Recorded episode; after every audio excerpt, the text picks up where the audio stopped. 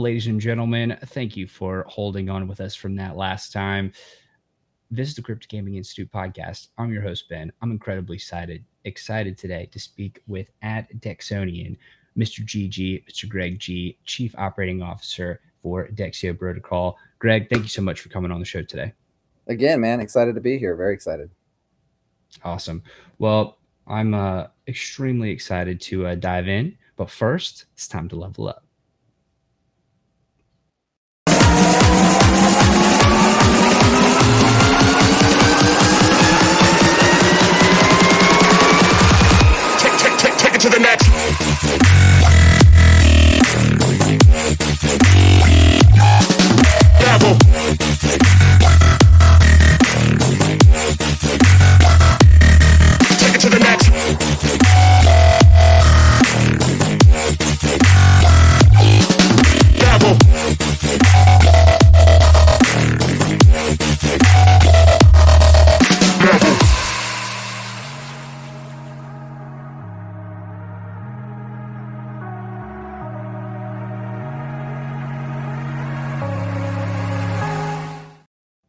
And welcome back, everybody. Let's get into it. Greg, you are doing some incredible things over at Dexio Protocol.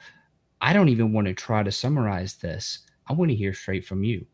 What exactly is Dexio Protocol and what are you doing there? Well, um, so first of all, again, thanks for having me on the on the show. So, uh, I the best way that I, I have to describe what we're doing, we we think of ourselves as a gaming company. Okay, um, you know, we're in the crypto space. Obviously, we we have a, a you know crypto project, we have a token, uh, NFT marketplace, all those things, and we can get into that too. But um, we we think of ourselves as a gaming company first. Why? Because you don't make games fun by shoving crypto and blockchain technology into them. Uh, you make games fun by making them fun. Uh, and so we've hired game developers and really focused on making sure that we make gaming fun first. Um, so we're a gaming company and we are bridging the gap between traditional enterprise and the Web3 phenomenon. So what does that mean? That means that traditional gaming has traditional enterprise mechanics in it, right? Uh, and traditional self-identified gamers uh, are very excited about playing fun immersive interactive games and what we found is that they're not particularly interested in playing nft games at least as we know it uh, right now because most nft games are not particularly fun. They're all kind of play to earn focused and they're very tokenomics focused. And and and so we're very much trying to make sure that we think about the gaming portion of it and our gamers and our users before we think about anything else. And using the blockchain and crypto portion of what we're doing which is very important to what we're doing obviously as a way to enhance user experience right so um, the important thing is that the user has a good experience and they're going to have a great experience playing a fun game and we're going to make that experience even better uh, and we're going to retain people even even more by providing a enhanced experience using crypto and NFT technology. I you know, we found that once we get the gamers to play our games, which are fun, uh, and you know, kind of disarm them against their their skepticism towards NFT gaming, they we find that they really enjoy NFT gaming. Uh, it's just getting them to actually play the game. So so again, we're a gaming company. We're we're focused on on making sure that we're making fun games. Now, when you're thinking about this idea of a lot of NFT games are not really fun, they're mostly focused on play to earn. I have seen a lot of those lately, however, and in the, uh, just for historical accuracy, it's October 12th, 2022. I feel like we're in a renaissance of, of gaming and building, and people are all coming together and doing incredible things. And I've been so inspired by everybody's dedication to making it better and making it fun. And whether it's free to play, free to own, play to earn, play to, you know, play to own, whatever it is, we're all coming together around gaming, around technology. Are you seeing that also, or just kind of curious there? No, so you're exactly right. What what the the analogy that I like to use for what has happened to the crypto space in general, but also you know what definitely happened to the GameFi space as a as a part of that. I, the the analogy I like to use is a forest fire. What what happened in the kind of you know we've been in technically in a bear market since November, right? Because BTC's been falling since November. Um, so from a technical point of view, we've been in a in, crypto's been in a bear market since then. I think people would all agree that since like February, March, it was pretty clear that things were, you know, riding down by April. It was very obvious. And then obviously the whole Luna collapse in May and all that. So um, I kind of liken it to a forest fire. So, you know, forest fires are bad. You know, people, uh, that if you live in the forest, it's, it's not a good thing, you know, um, uh, and, you know, can be very destructive, but it's actually a healthy part of the life cycle of a lot of forests to clear out the dead wood and underbrush and uh, you know, make space, provide an opportunity. Sentiment. Provide right, exactly. Nutrients for the soil. It provides an opportunity for a new life cycle, a new growth cycle for the forest to you know grow even bigger and better and and and more more flourished flourished uh, from there. So you know, can we touch on that for a second? Sure. Can we touch on that point? The to the plants and the new growth, the sentiment is nutrient rich soil from probably from the ashes or something. It's really nutrient dense. It, it mixes together well. What is the equivalent of that, if that is an analogy, to the gaming space in this current current epoch of time? So I think what happened was there was a lot of attention and focus on things that weren't relevant to fun gaming, right? Mm-hmm. So uh, you know, gaming is an incredibly important part of of uh, our humanity as human beings right it's actually been essential to the way that we connect with each other how we adopt new ideas how we um, you know learn new things how we how we are are able to incorporate ourselves into new activities and new communities right we use gaming in in uh, you know in churches and synagogues and mosques you know to um, in in i don't use this necessarily in a negative way but to indoctrinate the the young people into that you know particular uh, dogma, right? And we use gaming in you know ways that we connect with each other in the schoolyard and in schools and classrooms. And you know it, we we use gaming on in, in corporate retreats and in you know office exercises. It's a way that we're it kind of disarms us, right? It it makes it so that we're more uh, you know apt to connect with and have fun and do things with other people um, and learn new ideas. And so you know when gaming isn't fun, you're not going to retain gamers, right? Um, and GameFi was like everything was about tokenomics. Everything was about earning. Every you know, it was like the whole thing was just super focused on that. And I think what to your point and what you're experiencing and talking to people in the industry that that are are working in the industry, and I'm also experiencing this too, talking to people like you, and then talking to people in the industry. Everybody has realized we went, you know, we went as a as a as a company, seven of us went to Consensus in Austin in in, in Texas, the CoinDesk uh, sponsored event in Texas, and the overwhelming, you know, mantra there was gaming has to be fun. Fun first, fun first, fun first. You know, we were already thinking that before that, but it was really great to hear that kind of echoed back at us because it wasn't fun. Like all these games were being produced and all this GameFi stuff was being done, and everything was like earn, earn, earn. How do I earn? And even in our own community, you know, we had a lot of people in the community. We still do. People like, how do I make money playing this game? Like, well, okay, that's an important part aspect of this, right? Because it it's it's the kind of Web three aspect of ownership, right? But if all you care about is making money playing a game, then you should probably be a professional gamer. Like that's not a realistic goal for the average person playing games, right? If you can have games that are super fun that have the ability for people to have some kind of upside in it, right? That they can they can you know learn to earn or move to earn or or you know play to earn in some kind of in in some ethos, right? Um, then you're going to get uh, you know people having an enhanced experience. That's what I'm I'm saying. You have this enhanced experience. You know, you talk to people who I talked to a guy who, you know, was telling me that, and I don't remember what game he was talking about, about in League of Legends or something, but he was saying that he spent for seven years, he spent four to six hours a day playing this game. Okay, that's a monumental investment of time, right? Now, granted, you know he's playing with his friends and you know whatever. I mean it was a monumental investment of time but it was an enriching experience for him that isn't necessarily quantifiable or even qualifiable right? It's like a you know that's that's what gaming is. It's not it's like you know the way i will say as a as a as a former aspiring league of legends pro that has won a few tournaments and and played in a couple leagues it's not always enriching. Sometimes it's infuriating, and it's just. but that, but that's all part of it, of course. I was going to say that, that that's actually probably part of the experience, right? So, but you know, if you could take some of that investment with you, right? Of that course. time, that money investment, you know, um, and you know, with NFT technology being the way that it is, upgradable NFT technology, right, where you're taking data that's related to a game and tying that to an NFT and allowing that data to accumulate over time and provide some positive impact for that NFT's experience in that particular game, right? That actually is really cool. You can, you know, grind away at a game and spend a lot of time and energy on it, and then have this thing in in our Web three world that you can then pass on to somebody else. You could give it to somebody, or you could sell it to somebody else within the ecosystem. Maybe draw a little bit about of that of that capital that you've put in, both time and money capital, back out of it. This is a really positive thing, but it's not. And actually, not, I want to I want to hop in for one second here, and I do apologize. And I know I keep cutting no, you're good.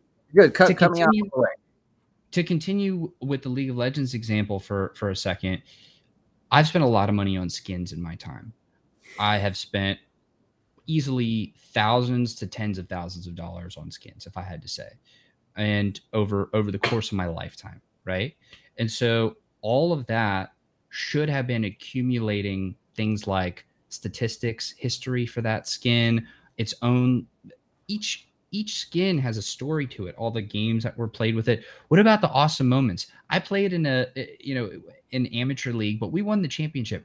I was in costa rica traveling using crazy hack together internet to make sure that i was able to play and i was a jungler right so it's very important to not mess that up and so i mean every uh, position is important of course but to be able to document a snapshot of that history that moment in time that's real that's something real. And that should be contained within NFT versions of these sorts of assets just because it's amazing and it should be done for the sake of it. But also, those things are valuable. Let's say the top streamer has the winning kill in a potential game of some, you know, in a game of whatever versus whatever. And that that was like the no scope headshot 360 winning kill in the in the ultimate championship of championships. What if there were 25 copies of that? and that that player could could give that out to their top fans the people have supported them from the beginning That right. is where it's at right and so what you're what you're describing i think and getting back to this point about the forest fire right? What you're describing is the um, the really powerful components of how web3 affects gaming in a very positive way right? And what we saw in the bull cycle of you know 2021 was a really heavy shift away from experience and from uh, you know the uh, investment into you know the the the ecosystem and we the focus got completely shifted into profit right um, and what you know so I'm, I'm by no means anti-capitalist by any any stretch of the imagination but capitalism at its core has a requirement and and that requirement is that all money naturally will flow to where it will grow the fastest and the easiest. Okay. That's not a statement of, of, of uh, you know any type of philosophical belief. That's just a fact about the way that capitalism has to work, right? So, um, you know, now what happens because of that is that people who are most interested in, uh, you know, applying themselves to enriching themselves as fast as they possibly can are attracted to the things that where the money is all flowing to and you end up with you know like banksters and and you know the financial system that we currently have and all the crazy shit that happens right? So um, what we saw was you know a lot of uh, intellectual uh, energy and a lot of capital and a lot of uh, you know time and and and and you know other types of, of investments flowing towards the you know the place where that money was growing the fastest and the easiest. And it drew in a lot of really kind of bad actors. It just did. It didn't draw in people who were interested in gaming. It didn't draw in people who were interested in blockchain. It didn't draw in people who were interested in anything other than profiting at whatever. Well, cost, maybe not right? primarily. Maybe not primarily, but they were. Well, I should let me rephrase it. Maybe not in a majority, or maybe in a majority, but there were some people I think who did come for other reasons. No, absolutely. No, no, a lot of that And- happened too. A lot of that happened too. Absolutely. And that that's kind of that's actually my point is that the forest fire got rid of most of the people who were interested in things that and and and the projects that were very focused around these things and left those of us that were actually engaged in, you know, for lack of a better term, ethical, you know, principled activity within the space, right? Um, because you couldn't really be you know focused on the profit side of things anymore because all the profit was sucked out through the whole you know crypto collapse right? And so all the people who were only interested in that left and we're left with a lot of really good people who are building really cool stuff. And all the noise all the craziness you know has kind of died down you know, it's very hard to be the loudest person in an already very loud room. In fact it's almost impossible right? But all that noise and chatter and clatter really got removed in that forest fire and what's left is people like you and me and a lot of other people who you're talking to and you're noticing that the space is shifting now towards people talking about you know real use cases about you know user experiences about actual ownership and and you know and and uh, the, the the the the web the the what Web three is really about, what Internet 3.0 is really about, right? Um, one of the great uh, you know uh, things I've heard, or descriptions I've heard about the internet is Internet 1.0 was about consumption, consuming things, give me information, right? Internet 2.0 is about creating things like I'm going to create my Facebook profile, my MySpace, or my YouTube. And, and Internet 3.0, Web 3 is about ownership. Okay, now I get to participate in actually owning a piece of digital um, you know, digital asset, right? Um, and so that that that that shift, um, because of in in a lot of ways because of that forest fire, that shift has allowed the people who are actually interested in in the again principled ethical application of Web three. It's left us going, okay, now what what kind of cool stuff do we get to do, and who's left here to talk to about it? Because you know that, that's kind of where we're at now. Of course, there's there's problems because we're in a crypto winter there's not a lot of capital coming in there's you know there's it's a struggle to try to develop things you do need money you know um, so that's a that's another complication but you do have a lot of people in, in the business now who are thinking about okay how do i create real business models um, you know not just all token based you know ponzi schemes because as a businessman, you know, I've been a businessman for 20 some odd years. As a businessman, I've, I've all, you know, I always look at things and I go, okay, where's the money? Um, not because I'm that's all I'm interested in, but just because I'm a businessman and that's what I think about. How are you paying your bills? How are you paying your people? Where's the money coming from? You know, um, and when you look at most of crypto, it's like, where's the money coming from? Oh, it's it's coming from new investors coming in and you cashing out on them. There's a word for that. It's called a Ponzi scheme. You know, um, uh, so if you don't have real, you know, business mechanics built into, um, you know, your project or your, into your your your gaming application, you're going to run into a lot of problems right? And and i think a lot of people are thinking about that now. I'm sure you're hearing people talk about that. Okay how do we um, you know create a sustainable system that we can actually pay for things you know and and not live in some you know crypto anarcho you know maxi la la land of like you know everything has to be crypto. Like no we live in a fiat world. There's like you know we have to pay for things you know? So now. Now um, i'm not saying that no, I'm just I'm just I- kidding. That's I'm not, I'm not making a political statement. I'm just making a reality statement.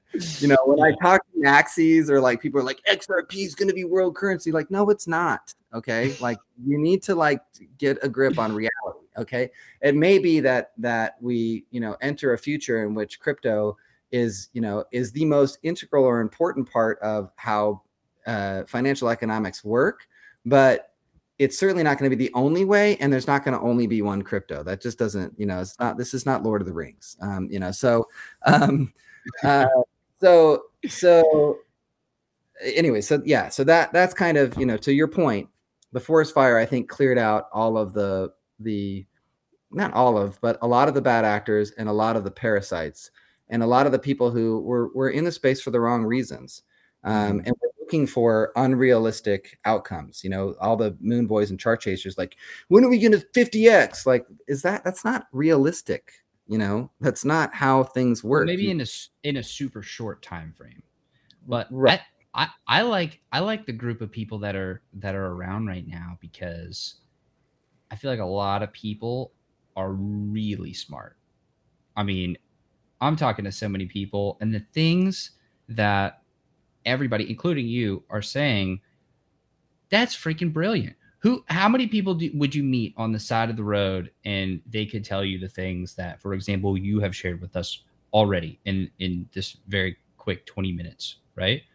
Like that's incredible. And so then we're all starting to like meet each other and talk to each other because there's only so many people here. Like there are a lot and there's a ridiculous amount of talent. But then I feel like the more people I meet in this space, the more I realize so many people are so cool too. And Yeah. it feels like everybody wants to work together. And then it's like, wow, almost an Olympics of metaverse, crypto gaming, all blockchain, all of that, Web3, all of it comes together. And then we're, you know, it feels like we're a bunch of Marvel superheroes that are just, you know, we're all going out and we're just completely kicking ass all together. It's a wonderful thing. I love that. Yeah. I mean, and it's the whole space actually. It's not just gaming and the GameFi space, right? The whole crypto space, really. And I mean, if you look at, at you know, and the some of the metaverse. and the metaverse, absolutely. I mean, and all of it, and they are kind of, you know, they they they really are different things that are working together, right? But the um, or there's overlap. Um, Yeah. it's funny. I always kind of joke with people, like people like you know talk to me about metaverse. I'm like, I don't even know what the metaverse is. I don't think anybody does. You know, um, it. I think we're still trying to figure it out. Um, and I think Uh, it's everything that's not physical. Anything Yeah. that's not physical, metaverse. Done. That- Let's move fair. on from it. that that's fair. That yeah, that's a fair. That's a fair. I, I It's think just a rebrand of, of virtual, digital, online, like everything not analog. but it's like it's a little bit more than a rebrand i feel like it's like a it's almost like a next evolution of of For what sure. we Yes. that was right and especially as the web3 component is added to it the whole digital ownership thing kind of like really changes like the you know totally. um, but complete any game event- changer. it is and it's awesome but the whole space you know so so if you t- if you take you know basic statistics right or, you know roughly you know like around 4% of the world population has at one point or another traded crypto or owned nfts in western countries in some western countries those statistics are as high as about 12% at one point or another in the past year have owned an nft or, or owned or traded crypto. Um, you know so this is a pretty small you know portion of the of the global population. But if you if you take you know other numbers like for example there's roughly 3.2 billion gamers worldwide okay? And the gaming industry alone in 2022 is projected to do roughly 200 billion dollars in in business right? This is a massive business. It is a massive uh, has massive impact on the world. 3.2 billion gamers that's a lot of people. And you know that's half the world not quite half the world but anyways 40% of the world population. In the us alone 75% of all households have at least one self-identified gamer. Now that that that means that in the us alone That's low. that's that's low that's at least one right so in some households you're going to have four right the average household has four people so you know if you just if you just you know conservatively look at that you're looking at you know like you know a- around 90 95 million gamers in the us alone right um you know and that's so self-identified. that's People play games on their phone. They are a gamer, but they may not realize they're a gamer. So we don't actually even know. That's 100% right like what does it mean to be a self-identified gamer i mean i play games i wouldn't call myself a self-identified gamer right um but Like, don't know Okay. I'll, I'll give you. I'll give you an example. My mom, easily the most one of the most awesome people in the whole wide world. God Super bless her soul. grateful. yeah Thank you. Yes, Mhm. thank her. Uh, she plays Text Twist, right? She loves Boggle card games. Text Twist is online. It's like a you know like a Scrabble type game. okay She's like one of the most competitive people I know. So is she a gamer? Because we often have family game night, right? But it's it, I mean, think about how many how many board games and card games and like my kids who are are, are young are are um, 12, 11, and, and 9, they love physical monopoly. Like they they love to play Monopoly. Maybe I don't know. Maybe it's it's me being the capitalist that I am. I don't know. Maybe it's, it's there's something there I should look at. I love Monopoly. I, I love, Monopoly. They love physically playing Monopoly, but those kids will, if I let them, will endlessly play video games till you know the the you know. Uh, just until- just wait till they find virtual Monopoly online. Oh, um, they're not watching. It. Um, so, so, but yeah, so so you know, what does it mean to be a gamer? Again, these statistics are are they're probably conservative, right? So um, if you look at at GameFi itself and and and you know where we are in this space, how how important you know, so uh, the GameFi space is is not you know that 200 billion dollars the gamefi space is a very small portion of that you know it's kind of hard to to, to get accurate statistics on this but it it by some projections that that seem you know probably we're fairly accurate the gamefi space will grow by about 10 times in the next three years um, that's because of people like you and a lot of the people that we're talking, you know, to, that we're both talking to and that we're talking about. That there's a lot of really smart people who are really engaged and interested in this, who have really ethical approaches to what Web three, how Web three affects gaming, and what GameFi can really be. Um, and Gotta that's be integrity first. Gotta be integrity first. there, there you go. So one of the things we always talk about, it's in our white paper, we talk about all the time. Authenticity, integrity, you know, and transparency. Those three things really guide everything that we do. We're interested in adoption, we're interested in utility, we're interested in sustainability, but we're guided by the principles of authenticity, integrity, and and transparency. And the reason why is because I need to hold myself accountable. I need to hold the people around me accountable. Um, and and we have to be able to trust one another as we're kind of going along this journey. And without those three principles in place, it's very difficult to trust people, right? Um, so And Uh, actually, I think this is the key to making trustless systems work too. For example, let's say you're part of a DAO and there are 874 members of the DAO, and you are trying to persuade each and every one to um, agree with you on something, right? In my current perception, the best way to do that is to put forth the highest integrity solution. And here's why. That's what everybody's looking for at the end of the day, the one that's the most fair and the most equitable and just the most like it makes the most sense. And they can't think of something better. Why would they not choose that one?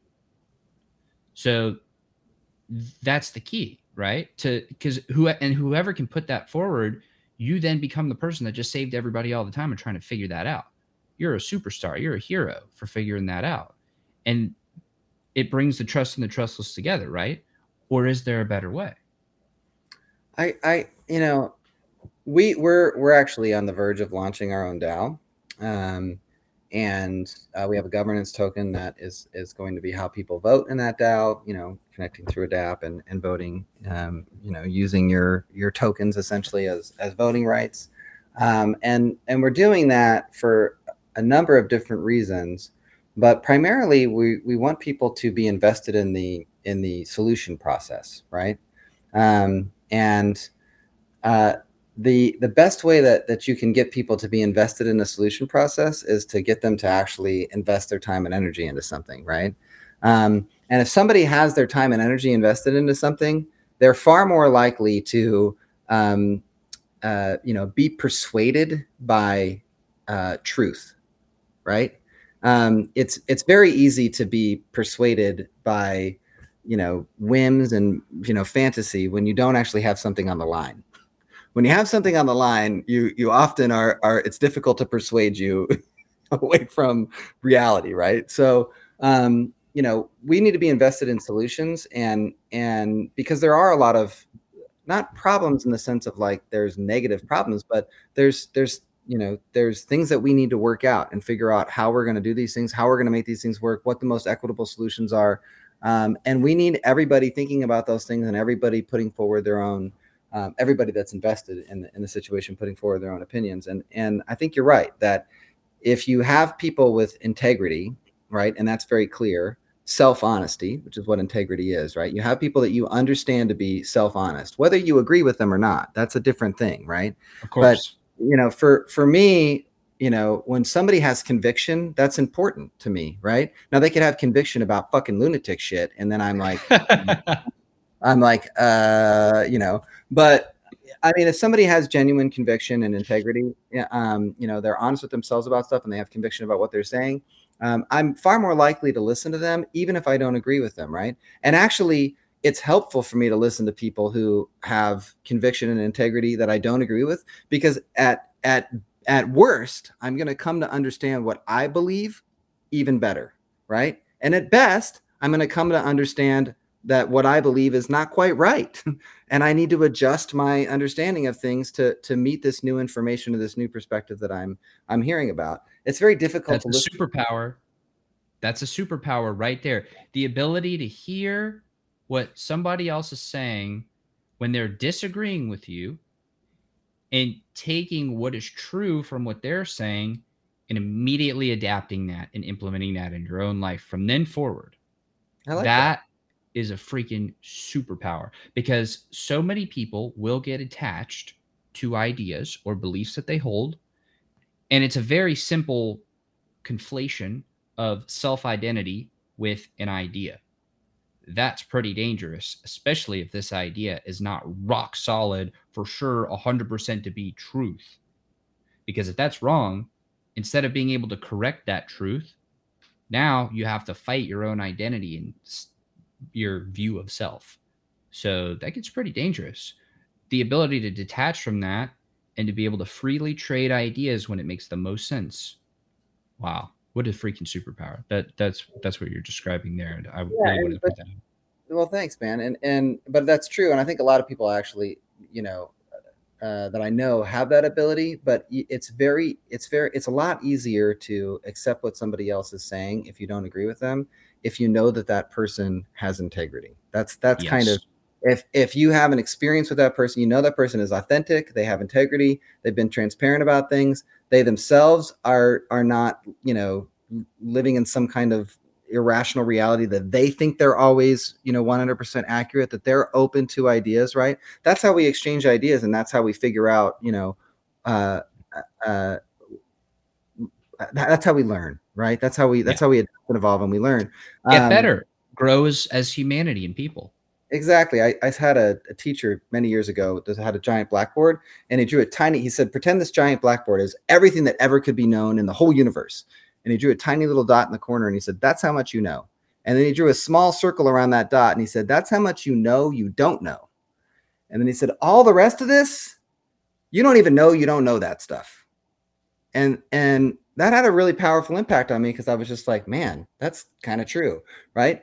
We learn, we we there's a bunch of stuff we know we don't know, and then there's a bunch of stuff we don't even know we don't know, and we come into contact with people, other people, and other experiences, and we uh, you know start to incorporate ideas and new things, right? And the only way that we're going to grow and make that that little dot get bigger and that that circle get a little bit bigger in our lifetime is if we are open enough to other people who've had other experiences on other parts of that blackboard you know and and are are able to incorporate those things into what we're what we're we're seeing and doing and i think that's happening you know what's one you know what's one thing about this metaphor of the dot that's you the whiteboard that's everything the circle around you which is what you know and then everything else is what you or another circle which is what you know that you don't know and then everything else which is what you don't know that you don't know I think there are also parts of that, and I don't know how, maybe like dots everywhere of things that you think you know, but you're actually wrong, or yeah.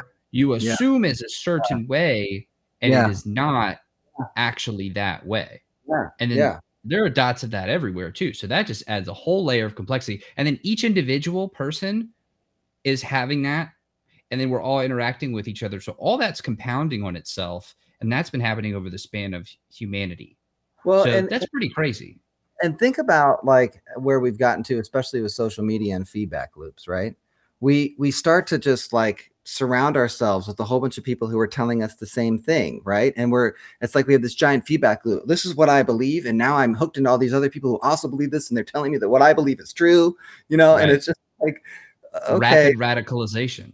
That's not very helpful to growing, right? You know, so um, you know, one of the uh, I, I, wouldn't say that our team is contentious. That's not how I mean, but like we, there's a lot of there's very different you know points of view, and we have a lot of different you know ideas about how to do things, and we definitely get um, uh, you know, I don't know, amped up yeah, I mean, you know, we get like now, and and Don and I, Don is my my business partner and the CEO of Dexio Protocol, Don Reika, um, who's become like a you know has, has, become one of my best friends and and like a brother to me. But man, we disagree on a lot of stuff. Like we're constantly.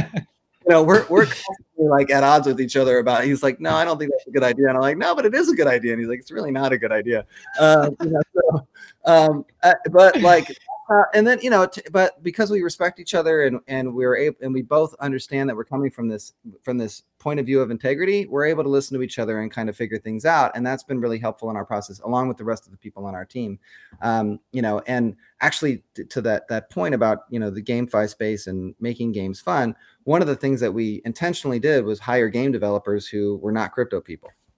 Um, you know, like we don't we don't want crypto people making our games. We want gamers making our games you know, we want and and Ovi Sans, who's our chief game developer, and and his team, they're all gamers. You know, they're like hardcore gamers, and um, you know, Ovi and and some of the other people on the team and his team have really zero experience prior to Dexio Protocol with crypto. Some of the guys do have a little bit of experience, um, but certainly not. They're not by any means like crypto people. Um, and that's been really good because it's they've they've been like you know their whole orientation has just been like why the hell are we putting crypto in? What, what is how does this make this better? You know uh, and then like uh, yeah, yeah. Actually, how does it make it? It doesn't make it better? We have to find ways to to enhance people's experiences using crypto and nft technology not force it in there because we're trying to like create some utility that's pointless. Like utility it's got to be a meritocracy.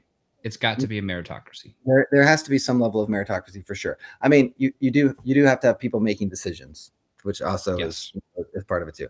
Okay so so again, getting back to kind of Dexio protocol and what we're we're trying to do, um, you know, in bridging that gap with traditional enterprise, I want to talk just a little bit about that if I can, if you don't mind.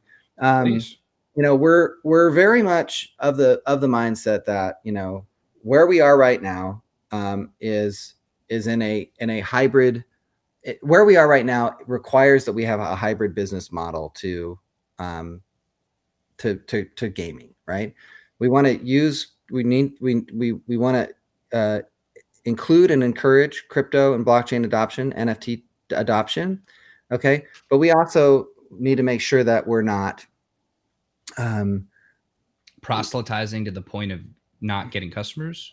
Well, and and more than that, actually, yes, not proselytizing is, is positive, um, but you know, so we built our games so that you don't need to have a digital wallet to play them. You don't have to connect your wallet. You don't need a wallet. You can create a profile. There's non-blockchain assets. There's non a non-blockchain in-game currency called Dexy Cash. You can play the games for your whole life without ever connecting a wallet if you don't want to. Um, and so, why did we do that? We did that because we wanted to make games that people played because they were fun, and we didn't want to force them into crypto and NFT um, you know use. We didn't want to make them do these things if they didn't want to do them because traditional gamers self-identified gamers are skeptical if not outright hostile towards nft gaming and so we wanted to disarm them. Okay look man you don't you know just play our games they're fun you know? You don't have to do any of this stuff but it's there and if you want to use it you can you know? And i kind of joke like by liking us to like drug dealers you know? Like we're like hey man here's a little taste of the blockchain. Um, you know, but uh but it's true, right? So in, in our flagship game, which is called Dexy Hunter, which is an augmented reality application that is often likened to Pokemon Go for crypto, but it's so much more than that. We call it the Dexy Hunter experience because it's not really a game; it is a full blown experience and has lots of incorporated mechanics in it, which we probably don't have time to get into. But um, wait, let's can, go there. Let's go there. You can play Dexy Hunter. Let's go there. You can play Dexy Hunter um, and run around and collect digital, you know, collect collect assets out, you know, bounties we call them out in the world, and um, you know, if you collect an NFT bounty, um, you don't have to redeem that if you don't want to. You don't you don't need to. If you collect a crypto bounty, you don't have to redeem that if you don't want to. There are non-blockchain in-game assets that you can collect and Dexy Hunter for our other games. There's a non-blockchain in-game currency. We're partnering with businesses to put business vouchers in augmented reality for people to collect and be able to use in those businesses, right? So there's a lot of different opportunities there for people to interact with augmented reality and the Dexy Hunter experience without ever having to have crypto, but they're gonna interact and with- and getting and they get stuff that is valuable to them where they are. Exactly. That's exactly right. So so the the whole mission again, adoption, utility, sustainability. Dexy Hunter is in, in in every sense is those three things combined. And the reason why is because you know if we're interested in adoption and we're interested in, in self-identified gamers and and you know people who who just enjoy playing games adopting crypto and nft technology adopting nft gaming this is a great entry gateway drug this is a great entry point for them because it's a it's a kind of a mechanism that they people who played pokemon go are somewhat familiar with you know you have augmented reality you go out you know you have a 3d map you can see these different things you go out and you hunt for them and you can catch these different bounties um, and then those bounties, they're not Pokemon. They they have real, you know, application to you. Either they're like in that non-blockchain in-game currency, which you can spend in our other games. They're the non-blockchain in-game assets, which can be used in the other games. They're business vouchers for businesses, local businesses, and and you know eventually international, national businesses that you know we'll we'll partner with. We can do augmented reality advertising. We can do a whole augmented reality experience for people. Kind of think free guy with your phone, though, right? Um, where you know we can partner with a school district or with a museum and we can have a whole augmented reality experience it's educational right augmented reality provides an opportunity for us to interact in the real world in a way that in, again is enhanced right? And the whole world becomes our real estate. We can do whatever we want. We can you know we can put bounties wherever we want to. We could put banners beyond the world we can all know, of space everywhere anywhere. it, the whole yeah i mean we actually we have these kind of goofy little hot air balloons and stuff already. And, and next thing people are like, "What's the hot air balloon?" We're like, "We don't know. It's just there right now." Um, You'll but see. You'll see. uh, we don't know. You know, there's actually coffins right now because I don't know. One of the game developers is like a Halloween guy. People are like, "Why are there coffins in Dexy Hunter?" I'm like, "I don't know. They're there. I, it's, it's kind of fun. It's cool that they're there." Yeah. Um, so you know what? You know what I'm hearing right now? I'm just I'm hearing all of the people who really take this whole space seriously.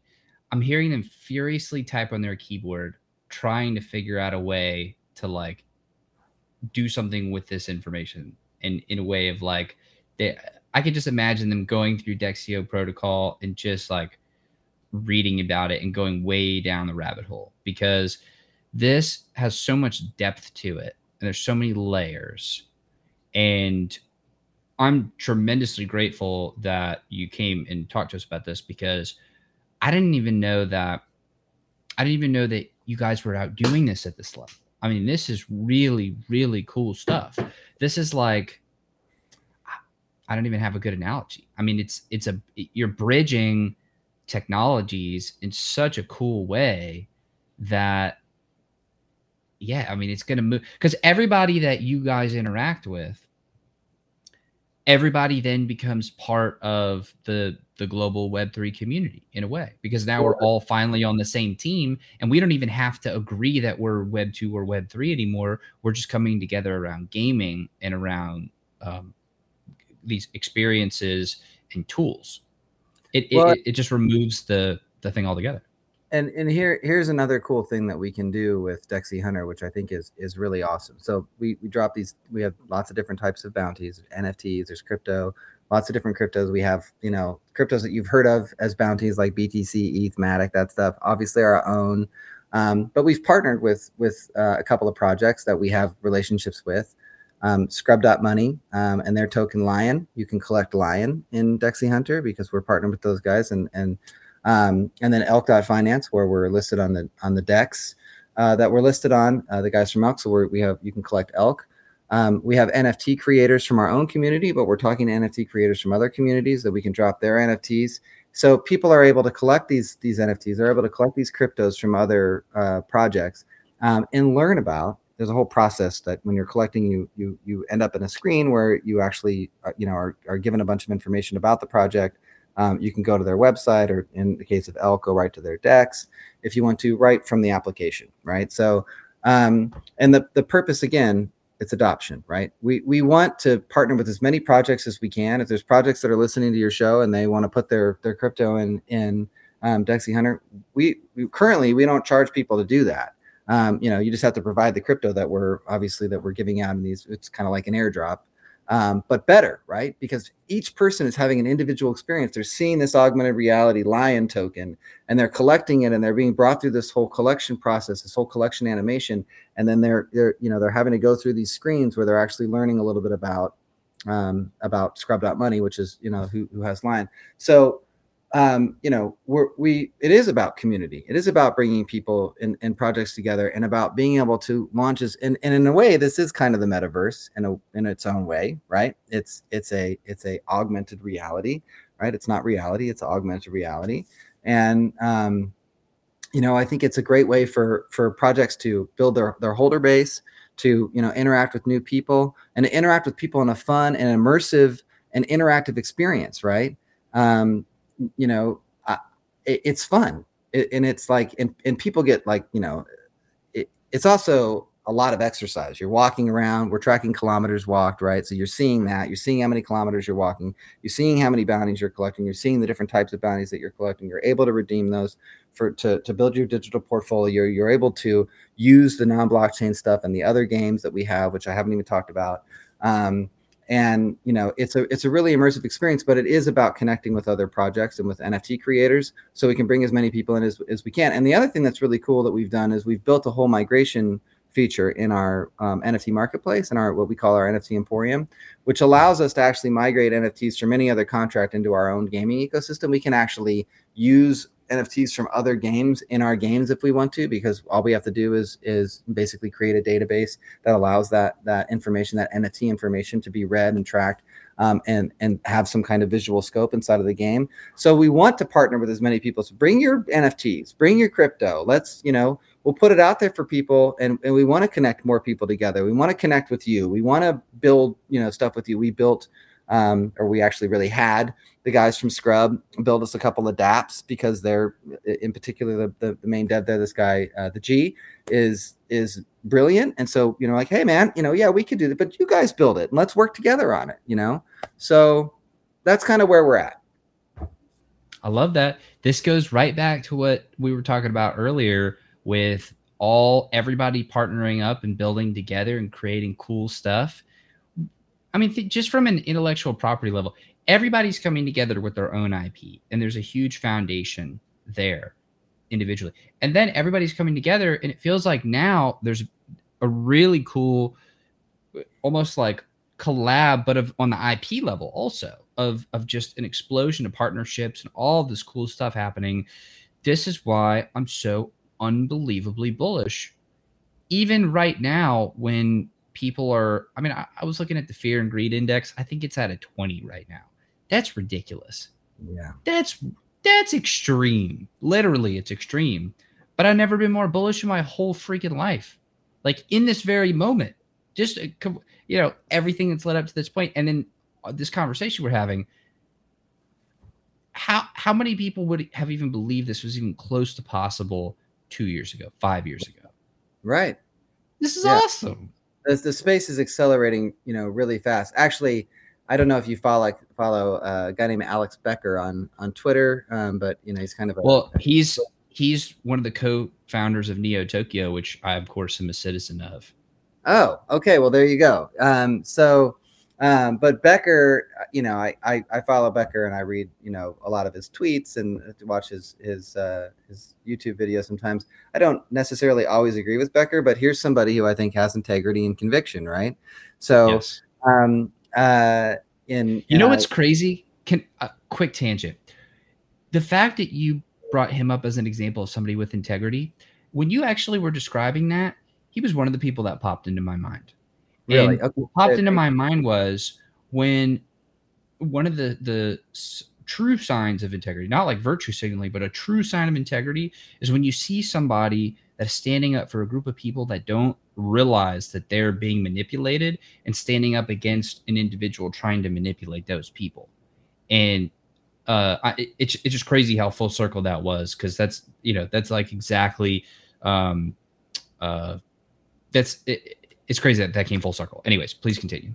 No, no, no, for sure. You know, he, like I said, I don't, I, I don't even agree with him. I wouldn't even say uh, the majority of the time. Sometimes I, I, you know, but I, I like what he has to say, and it gets me to think about, you know, what I believe.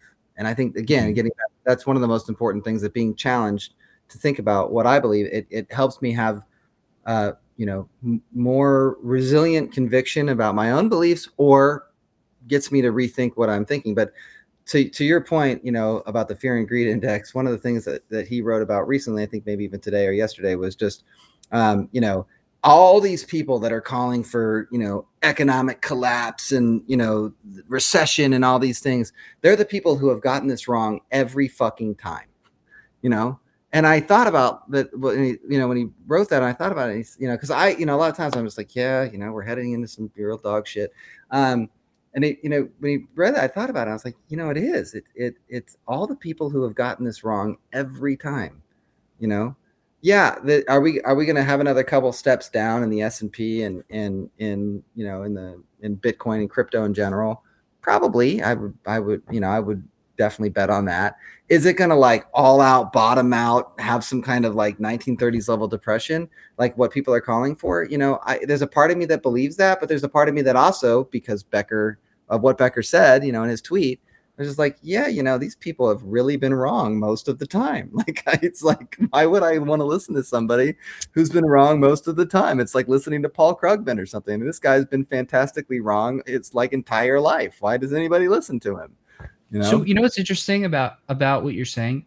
I was thinking about this very same thing this morning, and the thing that I've been thinking about is okay, if the narrative going around is that there is this massive dump that's coming and it's inevitable. And everybody's saying it like you're saying.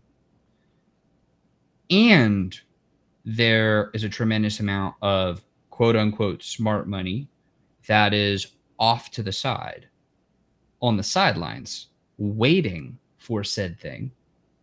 Then what happens if it just at some point becomes too painful for them to actually stay on the sideline. Is where they're forced to come back in. And that's the way that that's the way that that happens. Because if there's so much on the side and everybody's thinking one thing like who else is going to sell? Well well his point and i think this is a good point is if everybody is saying this and thinking this then it's already priced in um, you know, uh, because that's how futures work. um, and uh, you know, to to your point about this money on the sideline, it's waiting, it's waiting, it's waiting. Let's go back to my point earlier. It, capitalism. Capital will always flow to where it grows the fastest and easiest. And if this money is sidelined for too long, you know, they're losing money by having this money on the side for too long because there's no it does it's not growing in any way um, and in fact, because of inflation, it's actually decreasing in value, right? Uh, so undeployed capital is not is not a uh, is not a good thing over a long period of time. Obviously, having capital reserves is, but the the the the narrative around this, I think, to his point, is a little bit too lockstep. Everybody's saying it, so it must already be priced in. Um, again, do I think that there's going to be another couple steps down? Probably. Um, you know, do I think there's that that we've had had the the the low of lows of, of Bitcoin in the crypto market? Probably not. Um, but do I think it's going to just all out crater and you know BTC eight thousand or some nonsense like that? I, I don't know if that's going to happen. Um, I, I, I would be very shocked if that did happen. I certainly don't want to be on record saying it won't happen, but um, you know, but what does that mean for GameFi? You know, um, you, you know what what has never stopped no matter what has been going on in human history no matter what wars have been going on or what atrocities or what terrible financial you know calamities have been happening you know what has not stopped? People playing games. In fact maybe they've been playing more games you know? Um, and so we are challenged to make sure that we make fun games that um, have real business mechanics in them sustainable business mechanics have real utility foster adoption um, and you know do that in a collective, cohesive, uh, you know, um, in a in a in a way that that to your point is is a, is brings people together, right? Um, I think it's it's arguable, but I I've I've had this position for a long time that really every person on the planet is looking for two fundamental things: uh, purpose and connection. Who are my people, and what are we doing together? Right? Where are my people and what the fuck are we doing together right um and if you look at pretty much everything that people do, it kind of really comes down to that, you know. Um, and uh, if games are a great way for us to connect with one another and find purpose together, you know, in in our own kind of you know niche way, but also in a collective way, right? Um, I, I really feel like GameFi with the Web three component, right? Game GameFi is just gaming with the Web three component. Um, it is this, you know, really beautiful evolution, iteration, you know, into this next kind of ethos of how we think about how we connect with one another and what that what that means. And, and I, I really feel like, like you said, not I don't know that I feel like we're necessarily in a renaissance right now, but I think we're heading into a really beautiful renaissance with this regardless of the macroeconomic climate. Um, you know, obviously that will have an impact on you know people's the the look when when when when when you got a bootstrap, which we've bootstrapped Dexio Protocol from the very beginning. It's been all financed from us and from money we've raised, OTC deals and and some private sale pre-sale stuff. But you know, we haven't taken on any VC capital, none of that stuff. We're currently looking for that right now because we're kind of at that phase now where we need that kind of money. But um, you know, we're we when you have to bootstrap things, you know, it it makes you, you know, it it it it, it makes you strong. It it makes you make good decisions, make tough decisions, and be lean and and efficient. And that's I think again back to this forest fire analogy. That's part of what's happened too. Is it's really forced the people who are actually innovative, creative, hardworking, authentic, have integrity, are transparent, right? It's brought those people really to the forefront because they're the only people that could survive the, this crypto winter, right? Well, I think there are probably a couple of lurkers.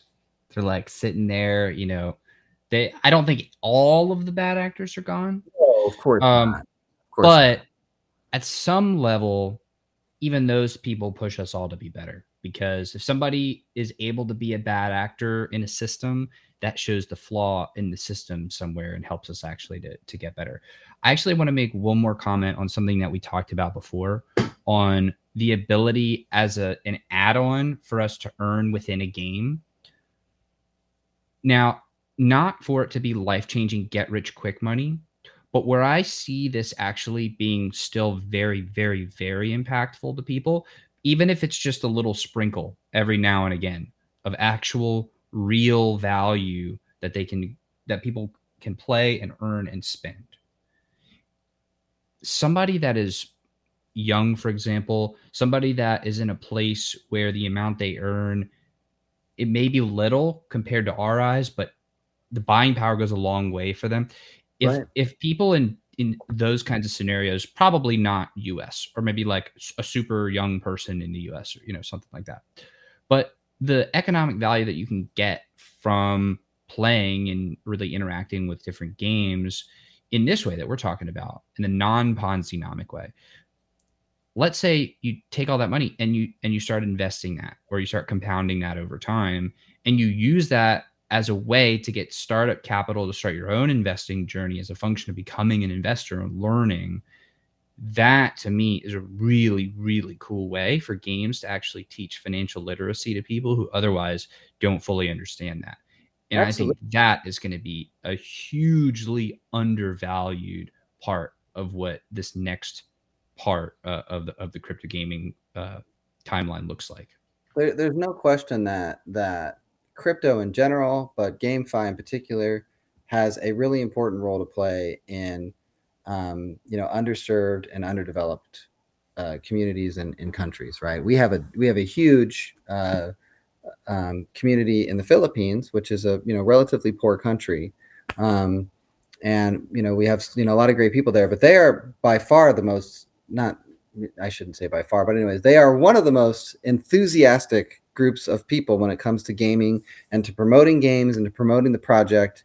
Um, you know, because they do see the opportunity in it and they do see the the value in it to their their community in a way that maybe we don't see that here in the US and it is about financial literacy to some point right? There's a um there's a great guy in the Philippines his name is coach Miranda Miner who's who's I, I would call a friend now and we've we've had some really great conversations. We actually he was in Austin we met up with him in person um, but he has this really great school basically to teach uh, people, and he's largely Filipino um, people, um, about trading and investing, and about you know how to do that in a um, in an effective way. And gaming is a portion of that, and and GameFi projects is a portion of that, and it is about financial literacy for those people. It is about you know bringing people up from um, you know from poverty, really, um, and and that's awesome. That's amazing, right? That's a really cool thing to be connected with you know a person who's doing that really good work there. Again this is somebody who is very authentic has integrity very transparent super good dude. Um, you know all the people around him that we've met were, were super great people. Uh, you know but he's really trying to bring his people up. And he's using crypto and crypto trading and also you know the gamefi space as the vehicle to do that. And that's amazing. That has a lot of you know there's a lot of there is a, you know a lot of people there's there's a, there's a lot of the unbanked in the world right? We know that. There's a lot of people just don't have access to that stuff um, and you know they're getting access to the internet um, before they're even getting access to banks.